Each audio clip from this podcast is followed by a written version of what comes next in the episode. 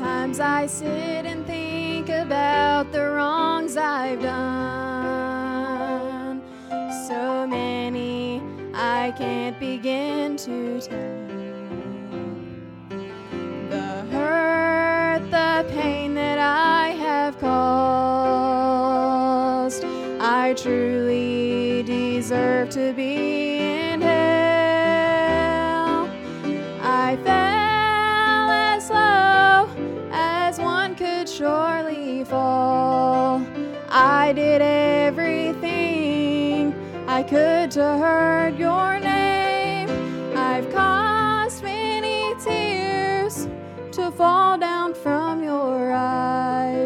But Jesus, you love me still the same.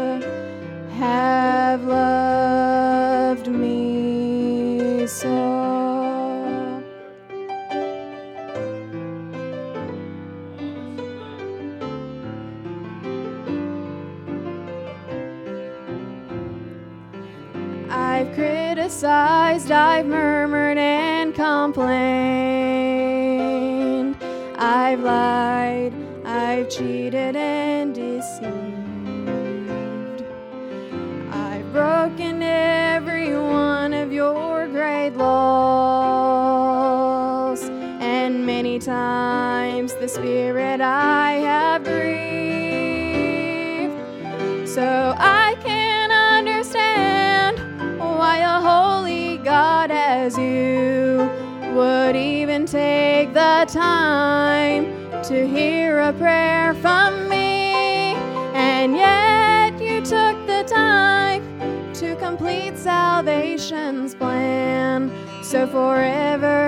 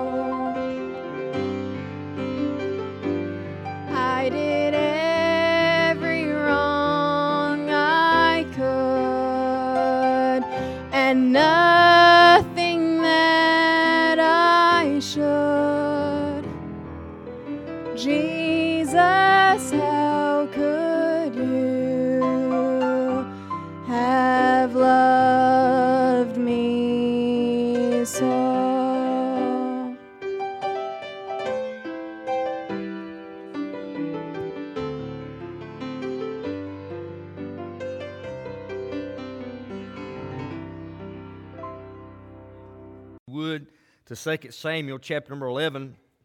2 Samuel back in the Old Testament, uh, chapter number 11. Again, we'll, uh, I just tell you again, please play co- or pay close attention uh, to our screen um, on Sunday morning and before services because we got a lot of things on the horizon that I may not have wrote down and I'm not going to announce them all the time. So you better just pay attention, and uh, uh, you'll see a lot of things that's on the horizon. We've got a busy couple months, a lot of things going on, and uh, so we're thankful for all the Lord's doing and what He's done, and excited about the days ahead. Just mark all those things down that we got going on. But 2 Samuel chapter number 11 is where we're going to look tonight for just a little bit. Uh, when I came in, Brother Jamie asked me, I forget what he said. He said, You got anything to preach tonight? And I said, Well, I hope so. And, I don't really have a real eloquent outline. We're going to be looking at a passage that most of us are very, very familiar with. But we've been looking at the life of David, and it may sort of be a just, uh, I'm going to hit here. I don't think, uh, I know I'll be back in this chapter at some point or the other. I believe preaching on the life of David. But of course, this was where David had fell into sin with Bathsheba. And we're going to look at a few things tonight and just trust that the Lord will help us. And I'm actually going to 1 Kings 15 as well. So once you find 2 Samuel chapter number 11, we'll eventually be over there in 1 Kings 15. Uh, but the predominant time will be right here in 2 Samuel 11 and probably chapter number 12. I want to read a lot of scripture tonight and just, uh, just give you a few thoughts that I hope will challenge you. Hope it'll help you. You know, the Word of God is Word of God is used for correction. Uh, it's certainly used for or, or, to bring about conviction. There's a lot of things that the Word of God does. It'll bring comfort to us and a chastisement even as well. But uh, I'm thankful the Lord has got a message for us tonight in this passage, uh, certainly concerning a man that, that was after God's own heart, and his name was David. But I'll tell you what we're going to do. We're going to pray, and we'll get into the message because I'll probably preach a little bit as we read. So let's pray. Father, as I bow God in your presence, Lord, again tonight, sure do love you. Thank you, Lord, again that uh, you loved us with a never ending love. God, I thank you for that, with that boundless love. Lord, unworthy, undeserving, Lord, of that love. But thank you for loving me. Thank you, Lord, for saving me. Thank you, Lord, for the good songs we've heard already. Pray, Lord, it's prepared our heart. And God, I want to go ahead and thank you in advance for the reading of your word. Lord, I'm glad it's holy, undefiled, and without error. And God, would you help this feeble preacher now, Lord, just to, just to lay aside anything that hinders tonight? I pray that you draw us closer. Lord, if there's one listening tonight lost, never been uh, made preparations for eternity, God, may tonight be the night of salvation. Lord, I pray for them. They may be walking a far distance. Lord, maybe nobody knows about it, but Lord, you do. I pray that you deal with hearts tonight. We'll be careful to give you thanks, give you praise for what you do. We ask these things in Jesus' name, and all God's people see it. Amen. Well, we're going to read here out of 2 Samuel chapter number 11. But before I do, I'm going to look in one passage, and I've already hit this as we've looked at the life of David. 1 Kings 15 verse number 5 says this. I want you to listen. This is God's testimony of David. 1 Kings 15 verse 5. Because David did that which was right in the eyes of the Lord, and turned not aside from anything that he commanded him all the days of his life, save only in the matter of Uriah the Hittite. Now, that was God's testimony of King David. Now, King David, according to the Word of God, of course, he turned not aside from anything that the Lord had commanded him, only in that one situation. That's how God defined him and described him. You know, I, and I asked that question that night whenever I preached that. I've had to ask myself the same question what would God say about me? There's a whole lot more one time that I've displeased the Lord, and I'm not proud of that. I'm just telling you, but how much more we ought, we ought to strive to live a life that's pleasing, not necessarily to our neighbor or to our family, but to be a pleasing unto the God of heaven. That's who's going to judge us one day, by the way. Uh, say, I'm not going to judge you, and you're not going to judge me. There's one that judgeth. And of course, John chapter 5, verse number 20, 22 said, For the Father judgeth no man, but hath committed all judgment unto the Son. So the Lord Jesus Christ is the one that's going to be judging. And according to what the Lord said, 1 Kings 15, 5, David didn't turn aside except in the matter of Uriah the Hittite. Now, that's the passage we're getting ready to read tonight. A lot of times you look at David's life, and he's the most well known king, uh, probably in all Israel. And of course, Jesus came through the lineage of King David as well. As you read the scripture, going through the genealogy in the New Testament, our Matthew and of course Luke, you can look at those passages and see that. But as we've looked at the study of David thus far, we're still on his adult life. Now, we've looked thus far, you think about his adolescent years, we've looked at several things, and he, he spent his adolescent years watching as a shepherd on the hillside, warring as a soldier, and then waiting on the sovereign Lord. Again, we don't like to wait uh, so I know patience, again, you look in the dictionary under patience, you're not going to see Brian Poindexter anywhere on that page. You're not going to see my picture. That's not one of my greatest virtues. And by the way, don't pray for patience. You read the Word of God, and it'll tell you why you shouldn't pray uh, for patience. But understand, sometimes we get impatient and just because it seems that God is inactive, He never is. He's always active. But there's times in our lives we may feel that, man, God's not working and He is inactive. But I can assure you tonight, He is active. He is very active, even though when it may appear that he's not. And David spent those times from first anointing till the third anointing. He waited over 15 years to become the king of Israel. So he waited for God's plan to unfold. And then we looked at his adult years. We've looked thus far and think about him running from Saul as part of his adult life. Then we looked the uh, other night, ruling with a scepter as king. We've seen that he done that for 40 years. And then the last message Sunday night, I guess we, I never really gave you that, but the requesting of King David during his adult life, those nine times where he inquired of the Lord. The most simplest things sometimes we take for granted to pray about, we ought to pray about them.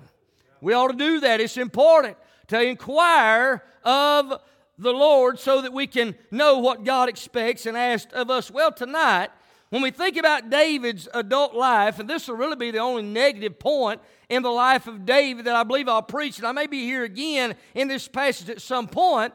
But not only did he spend his adult life running from Saul and ruling as a king and requesting of the Lord, but he also spent some of his adult life robbing. You say, well, what did he rob? Well, he robbed a man of his wife. He robbed a man of his life. He robbed Israel of a great, valiant, mighty warrior by the name of Uriah. He weakened his own house. As a result of David's sin with Bathsheba, the sword, one of the judgments and consequences of his sin was that the sword would never depart out of the house of David. It never did. And I want you to notice how did it all happen, preacher? Well, we're going to see here, we think about the life of David. Uh, he spent this, see, at least a period of time, at least a year, where he thought he had all this hid, but we see that he done some robbing. Notice with me in 2 Samuel chapter 11, you don't have to look far at all to see how it started. And it's sort of the same way. And you think about the devil, the devil hadn't changed his tactics any more today, Brother Kevin, than he did on King David. He comes after us the same way and, and still the same issues that David faced, made out of the same stuff you and I are, we deal with today. And it's amazing, but notice in verse number 1, 2 Samuel 11, and it came to pass after the year was expired at the time when kings go forth to battle, that David sent Joab and his servants with him and all Israel, and they destroyed the children of Ammon and besieged Rabbah but David tarried still at Jerusalem. Now, according to the Word of God, it was a time when kings go forth to battle. David is the overseer of God's people, and David, you always see him on the battlefield. He's always leading the charge. There he is with a sword in his hand. He's facing the enemy time and time again. He's defeated the Philistines, the Ammonites, and the Hittites, all that crowd. He's been the defender of God's army, the defender of God's people, Israel. Yet in this particular passage, this is where the wheel starts coming loose spiritually for old David. It probably started coming off a little before that, Brother Harold. That's why he tarried at the house.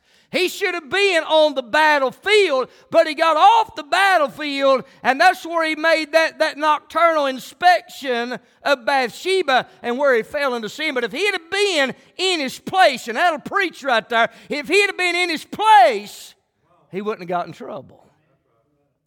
How many times we get out of place? not in the place that God wants us to be, and you get out of place. You get out of church. Amen.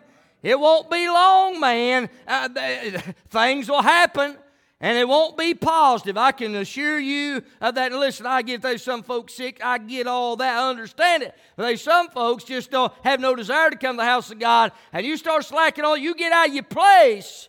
Man, I'm telling you, it's, it's the idle ground of certainly the idle ground's the devil's playground. You can, you can understand and get that. But notice the Word of God said that David tarried still at Jerusalem. He should have been gone, but he stayed there. I'd say this when you lay your armor down, and that's what David did, you're in trouble. Now, you go to Ephesians 6, it talks about putting on the whole armor of God. It's still our responsibility to put it on. I can't put it on for Brother Harold. Brother Harold can't put it on for me. We can instruct one another. We can encourage one another. But at the end of the day, it's just like you spraying some kind of chemical or a herbicide, whatever it is. It's your responsibility to put on those rubber gloves or those goggles. If you don't, well, you might just have to pay the price. You ever get some of that stuff in your eye, you get some of that stuff on your hands, and it'll light you up, but it's our responsibility to put on that personal protective equipment. And David had laid his armor down. How you know he laid his armor down? It was a time when he's supposed to be on the battlefield, but he wasn't at the battlefield, he's at the house.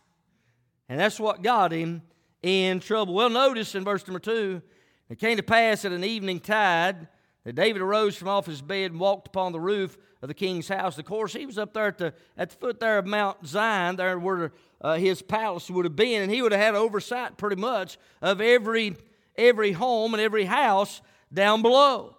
And the Bible said he walked upon the roof of the king's house, verse 2, and from the roof he saw a woman washing herself, and the woman was very beautiful to look upon. Now, I, I've heard this, and actually, a local pastor said this, and I said it from the pulpit.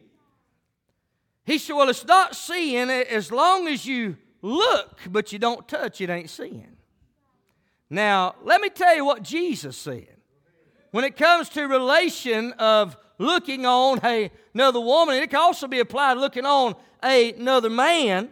Matthew chapter 5 and verse number 27 Ye have heard that it was said by them of old time, Thou shalt not commit adultery. That was the seventh command, by the way, of the Ten Commandments in Exodus chapter number 20. The seventh command was, Thou shalt not commit adultery. And Jesus said, You've heard that, but verse 28 of Matthew 5. But I say unto you that whosoever looketh on a woman to lust after her hath committed adultery with her already in his heart. That's what God said. Well, I can just look as long as I don't touch. No, Jesus said if you look on and, and, you lust after you, you committed adultery in your heart. The seventh commandment broke. Sin separates the individual and God. And that's what David did. You know what, David? Listen, he's on top of the house and probably an innocent thing. He looked down, he seen her, he could have turned his head. But he didn't do that, Brother Harold. He took a second look.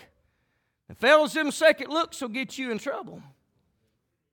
Ladies, them second looks will get you in trouble. They sure will. You better keep that wandering eye from wandering around because understand that the devil do anything that he could to break up your home, break up your marriage, break up that relationship. So you better keep your eyes to yourself. Don't look twice. David began to look, and as he looked, I believe he lingered. And when he looked, he lingered, he lusted, and then, man, he couldn't live without it after he done got it into his mind. And we see this unfolding. He sees her. Now, this is the progression of sin and what it what because look at verse 3. And David sent and inquired after the woman. And one said, Is not this Bathsheba, the daughter of Eliam, the wife of Uriah the Hittite? Now listen, David could not plead ignorance. David said he sent and he inquired of her, and somebody said, Hey, that's the wife of Uriah the Hittite. That didn't phase David a bit. Now, let me help you right here. A lot of folks say, Well, I would never do that. And you've heard me preach this, but it's worth hitting right here again. A lot of people say, Oh, I wouldn't never do that. You better be careful saying that. But for the grace of God, you won't do it. Because listen, you don't realize how wicked this flesh is. There's homes that have split up that never thought that they'd have been split up. Families have been torn apart and ripped apart because somebody thought, no, that'll never happen to me. My husband would never do that. My wife would never. And come to find out, it happens. Well, the scripture gives us a great warning, and this is a great warning for the child of God because may I remind you, David was a man after God's own heart. Don't you tell me that a child of God can't sin because we will. 1 Corinthians 10 verse number 12 said, Wherefore let him that thinketh he standeth take heed lest he fall. If you ever get arrogant and say, Well, I, I'm not going to fall, that won't be me. You better look out. You probably already fail. You better keep that humble heart. And listen, don't point a finger at somebody that does fall because, but for the grace of God, you might be in a worse situation than they are. But just to understand the progression of sin, David looked and he began and he saw. I think about this passage. James chapter number 1 talks about, and notice the progression, James 1:14. But every man is tempted when he is drawn away of his own lust and enticed. Then when lust hath conceived, it bringeth forth sin, and sin, when it is finished, bringeth forth death. So you got lust, you got sin, eventually leading to death. And the Bible gives us basically the order, drawn away of his own lust and enticed. It's like uh, if you're going fishing, you got that tackle box, you pull out that, that worm that maybe fish might like, and you throw it out there 10 times, don't get a bite. Well, you might go to some other kind of lure. You go back to the tackle box, and eventually, if the fish are biting, you'll find something that will entice that fish, pull him out from underneath that cover, underneath that grassy bank, or underneath the log, and, and that comes by, and he says, Man, I got to have it. He's enticed, he's drawn out from his cover, he latches on, and he's hooked. Ain't much difference in you and I. Only thing is, we ain't controlling the tackle box, the devil is. well, what's that got to do with me? Well, you know, maybe, maybe lusting after, after the opposite sex, maybe that's not, maybe that's not you, but it might be gossip. It could be anger. It could be jealousy. It could be rage. It could be a lot of things. But understand, the devil knows where our weak link is. Now, yours may not be what I deal with, mine may not be what you deal with, but the devil knows what we like. He knows what entices us. And that's why, man, you got to stay sharp spiritually. Don't lay your armor down. Don't get off the battlefield like David did, because David was a sitting duck for the enemy as he comes and he throws out the bait. And boy, David took it. He began to lust. That lust turned into sin, and sin eventually turned into death. You know, it's interesting, too, that God doesn't allow his children to be successful living in sin. Now, chew on that just a minute. God does not allow his children to be successful in a lifestyle of sin. Why is that? He judges. Oh, yes, sir. There's consequences. You know, there's a lot of things I can do, there's a lot of things I can't do. There's a lot of things you can do, but there's a lot of things you can't do. You see, you can make a decision, but you can't change the consequence of that decision. Now, now that might be a little bit deep, but you chew on that just a minute. You can choose to make a decision, but you can't choose, you cannot choose the consequence of that decision. Amen. Think about David. David was not thinking about, man, he knew that he could, he's, he's the king of the land. He can have whatever he wants. He sends for Bathsheba. He's warned. That was God's first warning sign. Hey, he's somebody's wife. He should have stopped right there, but he had already drifted as far away from God. He didn't even think about it. He knew Uriah was on the battlefield. And he saw her, he lusted, and he had to have her. He was drawn away. And that's what happened right here in this scenario. Notice as we look in verse 4. And David sent messengers and took her, and she came in unto him, and he lay with her, for she was purified from her uncleanness, and she returned unto her house. And the woman conceived and sent and told David and said, I am with child. So here Uriah the Hittite, which is her husband, he's on the battlefield. He's been away for a while. So now David and Bathsheba's got together, she sends word, hey, I'm pregnant and with child. So we got a problem. What's David going to do? Is he going to confess to God? Not at the beginning. He sure ain't. Look at verse number five. And the, and the woman conceived and sent and told David and said, I am with child. Verse six. And David sent to Joab, saying, Send me Uriah the Hittite. And Joab sent Uriah to David. Now, Joab is, is he's the general, he's the one leading the armies of Israel. So David sends a message to his general, Hey, I need Uriah to come home. Verse 7 And when Uriah was come unto him, David demanded of him how Joab did, and how the people did, and how the war prospered. And David said to Uriah, Go down to thy house and wash thy feet. And Uriah departed out of the king's house, and there followed him a mess of meat from the king. Now, David, what he's doing, he's being very deceptive. And he's been with this fellow's wife and calls him in off the battlefield and hoping he's going to go home and, and wash his feet and stay there at the house a while. And even sends a, a, a meat uh, from, from the king's kitchen. There's some meat heading down to the house. I mean, he's going to have a banquet and spend some time with his family. But notice the, the loyalty of Uriah in verse number 9. But Uriah slept at the door of the king's house with all the servants of his Lord and went not down to his house. And when they had told David, saying, Uriah went not down into his house, David said unto Uriah, Camest thou not from thy journey? Why then didst thou not go down unto thine house? And, and Uriah said unto David, verse 11, The ark and Israel and Judah abide in tents, and my Lord Joab and the servants of my Lord are encamped in the open fields. Shall I then go into mine house to eat and to drink and to lie with my wife? as thou livest and as thy soul liveth, I will not do this thing. Think about the integrity that Uriah has. Now, David, we're talking about the life of David. Sure, he's been ruling, and we know he's been requesting those nine times that he inquired of the Lord. He's running, but in this situation, and when God defined him in 1 Kings 15 5, this situation right here is where he really displeased the Lord. Everywhere else he done, he done very well. But here, this one mistake cost him greatly. He robs a man of his wife, and we see that unfolding. Now, with trickery, trying to get him to sleep with his wife. But look at verse 12. He ain't done. And David said to Uriah, Tarry here today also, and tomorrow I will let thee depart. So Uriah abode at Jerusalem that day and the morrow. And when David had called him, he did eat and drink before him, and he made him drunk.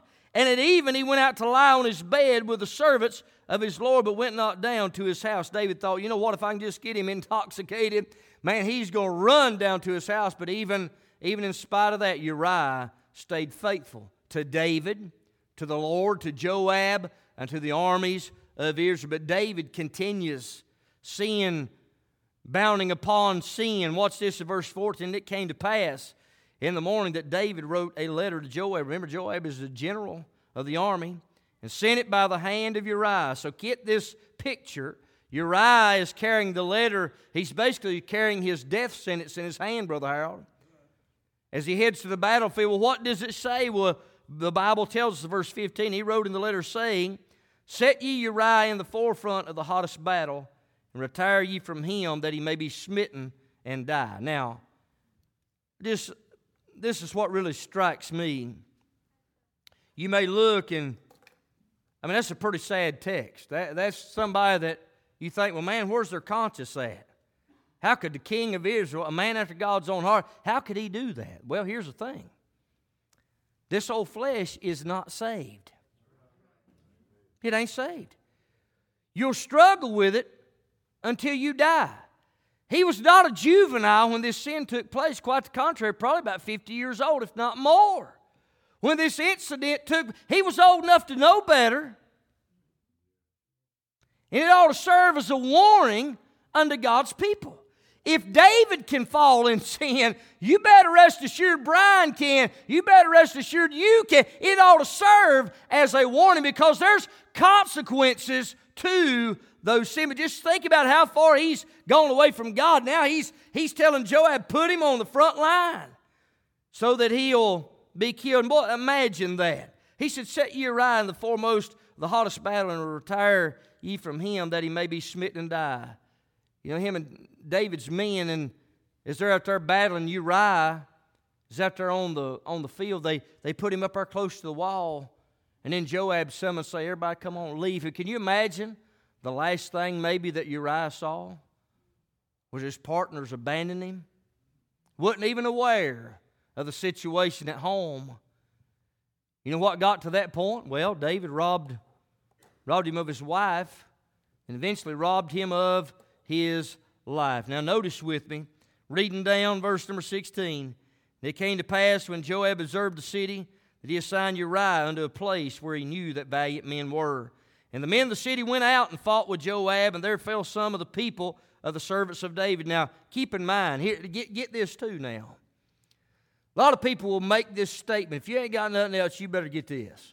People will make this statement, well, you know, preacher, I'm sinning, but I'm really, I'm just hurting myself. That's one of the biggest lies ever been told. People around will be hurt by our sin.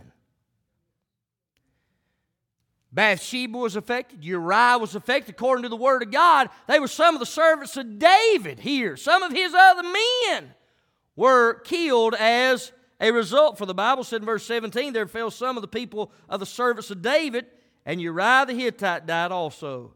Then Joab sent and told David all the things concerning the war, and charged the messenger, saying, When thou hast made an end of telling the matters of the war unto the king, and if so be that the king's wrath arise, and he say unto thee, Wherefore approached ye so nigh unto the city when ye did fight? So, in other words, they got real, real close. Knew ye not that they would shoot from the wall? Who smote Abimelech, the son of Jerubbesheth, did not a woman cast a piece of millstone upon him from the wall that he died in Thebez? Why went ye nigh the wall?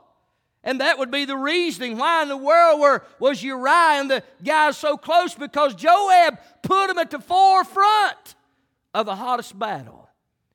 And that's where, according to verse number 21, then say thou thy servant Uriah the Hittite is dead also. In verse 22, so the messenger went, came and showed David all that Joab had sent him for.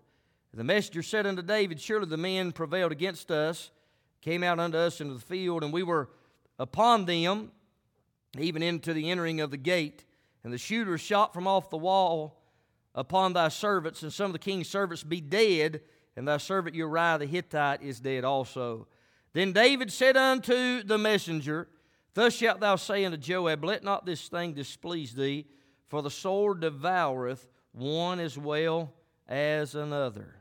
Make thy battle more strong against the city, and overthrow it, and encourage thou him. Do you see, do you see the snowball of what's happened out of one sin that started in verse number one where David laid his armor down? He got out of his place, he got off the battlefield. As a result, all this has transpired. Here he is. They're, they're standing around the wall. Many of his servants have failed. Uriah the Hittite is dead. You see, I said a moment ago, and you better get this.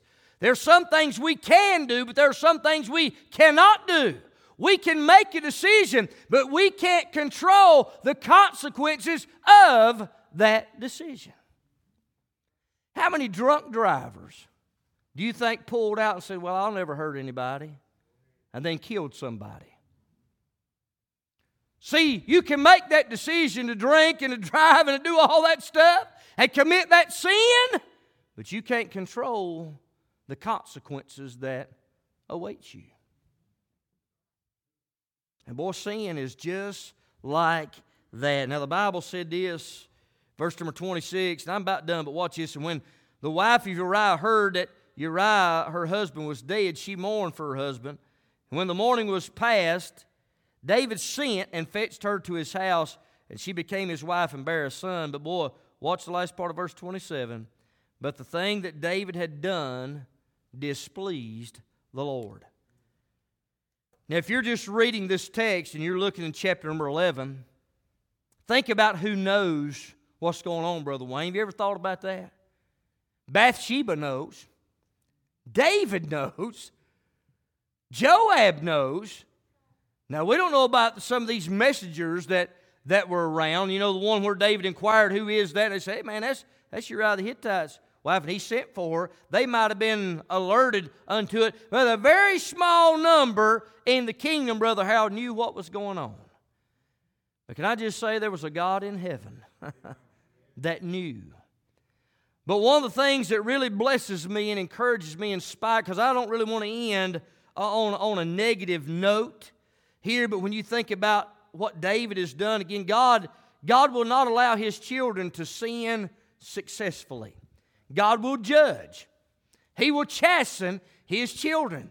Now, according to Hebrews chapter number 12, if you're sinning and you're a child of God and you're without chastisement, the Bible said that you're a bastard and not a son. That's what the scripture said. Hebrews 12, you read it. Now, what does that mean, preacher? That means you're an illegitimate child. Because if you're a child of God, God's going to deal with you. Now, we don't know for sure how long, the precise time, how long David had this thing covered up, but we know this.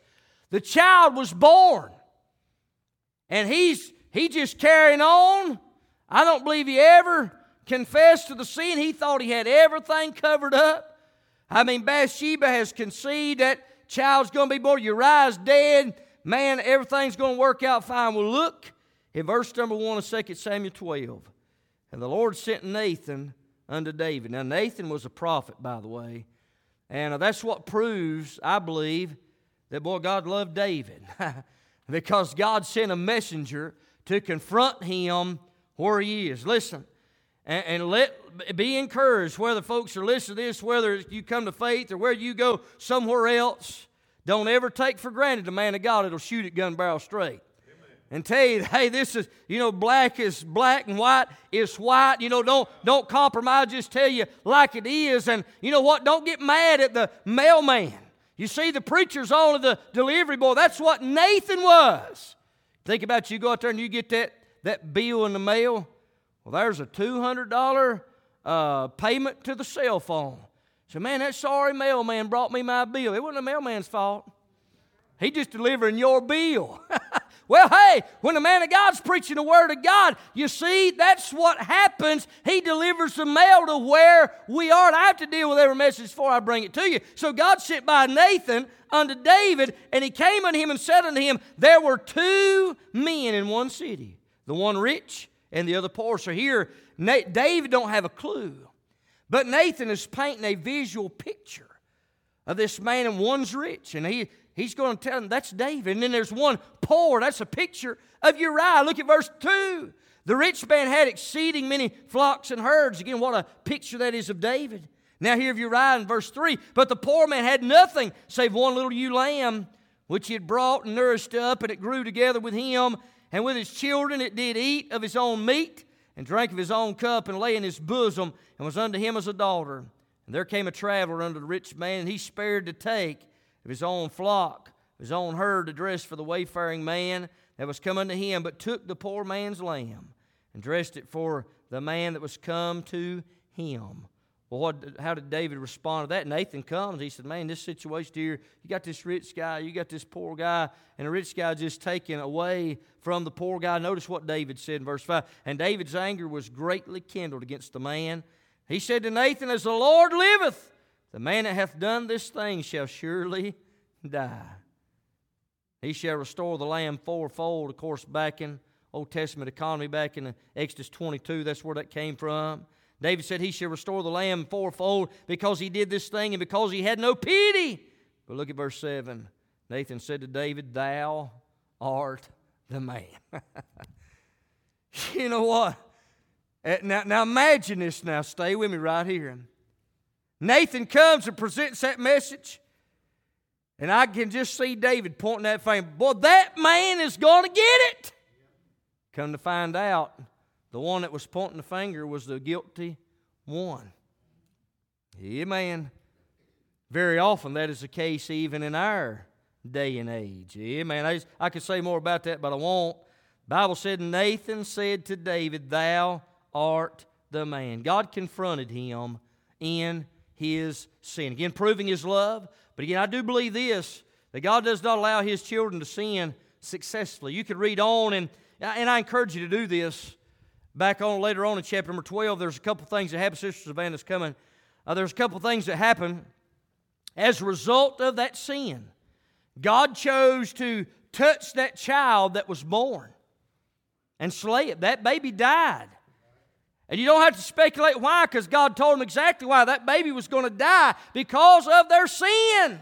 There's a price to pay. You see, David, David said, Well, I can make this decision, and he did, but he couldn't control the consequences of it. As a result of that sin, too, the sword would never depart out of his house. You read later on, and uh, I'm trying to think of the guy's name. Well, I better not say it because I can't. I won't be able to pronounce it right now because I hadn't looked at it freshly. But consequences apply to the situation at hand right here in David's life. The sword's never going to depart out of his house. You, you look at his sons, how they rose up, against Absalom and different ones later on, how they rose up against him in rebellion. And you look at that, why, why was that? All of it started right there when David laid his armor down. Say, Preacher, now how can that apply to me? Hey, listen, make sure you stay in your place.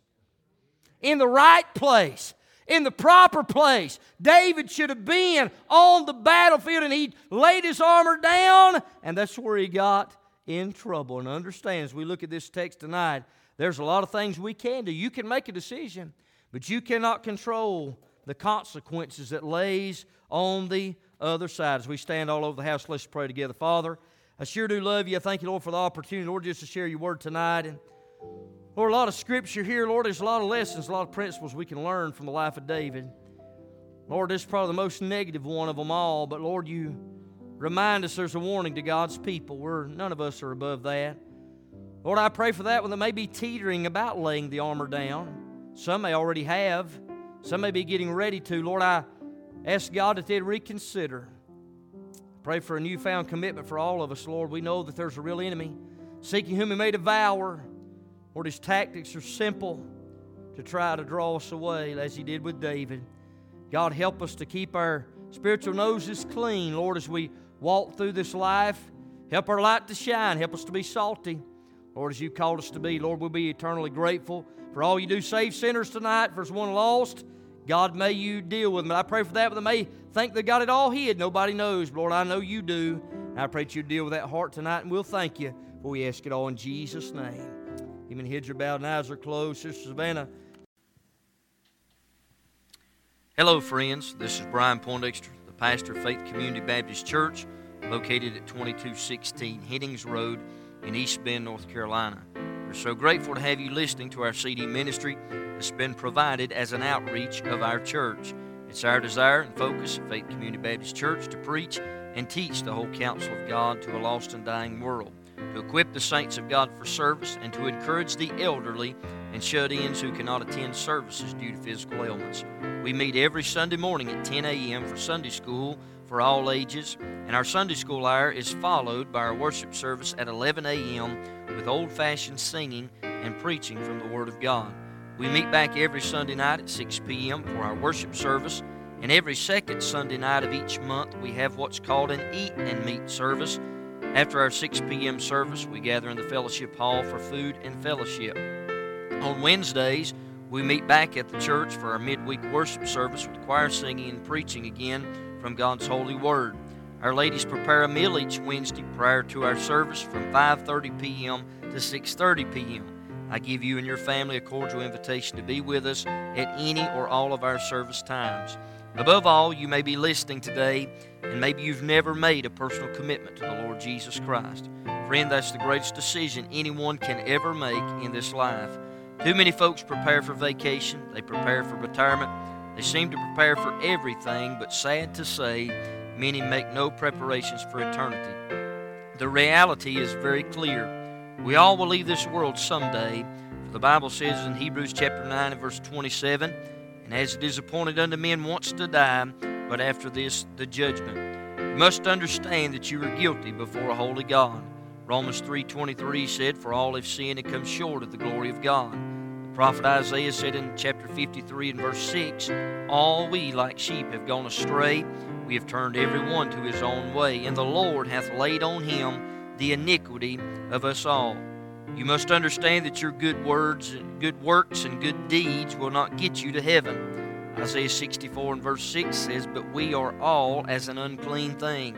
All our righteousnesses are as filthy rags, and we all do fade as a leaf, and our iniquities, like the wind, have taken us away. Ephesians chapter 2, the Bible said, Therefore by grace are you saved through faith, and that not of yourselves, it is the gift of God. You must understand that you're loved I'm thankful that in John 3 and verse 16 it said, For God so loved the world that he gave his only begotten Son, that whosoever believeth in him should not perish but have everlasting life. Romans 5 and verse 8 declares, But God commendeth his love toward us, in that while we were yet sinners, Christ died for us. You must understand and realize there's only one way to stand right before God. There's not many ways, there's only one. Jesus said in John 14 and verse number 6, He said, I am the way, the truth, and the life. No man cometh unto the Father but by me. Acts chapter 4 and verse 12, the apostles' message was very simple. There in Acts chapter 4 in verse number 12, they said, Neither is there salvation in any other, for there's none other name under heaven given among men whereby we must be saved. You might ask the question, Preacher, how can I be saved? That's what the Philippian jailer asked in Acts chapter 16, verse 30 and 31. He asked Paul and Silas, he said, Sirs, what must I do to be saved? They said, Believe on the Lord Jesus Christ, and thou shalt be saved and thy house. Romans 10 9 said that if thou shalt confess with thy mouth the Lord Jesus, shalt believe in thine heart that God hath raised him from the dead, thou shalt be saved. You must ask God to save you. I can't do it, no one can do it for you. Romans 10 13 said, For whosoever shall call upon the name of the Lord shall be saved. If you know you're a sinner, and if you're sorry for your sin and you believe Jesus died for your sins, you simply have to ask Him to save you. And I say, Preacher, how can I know for sure God will hear me?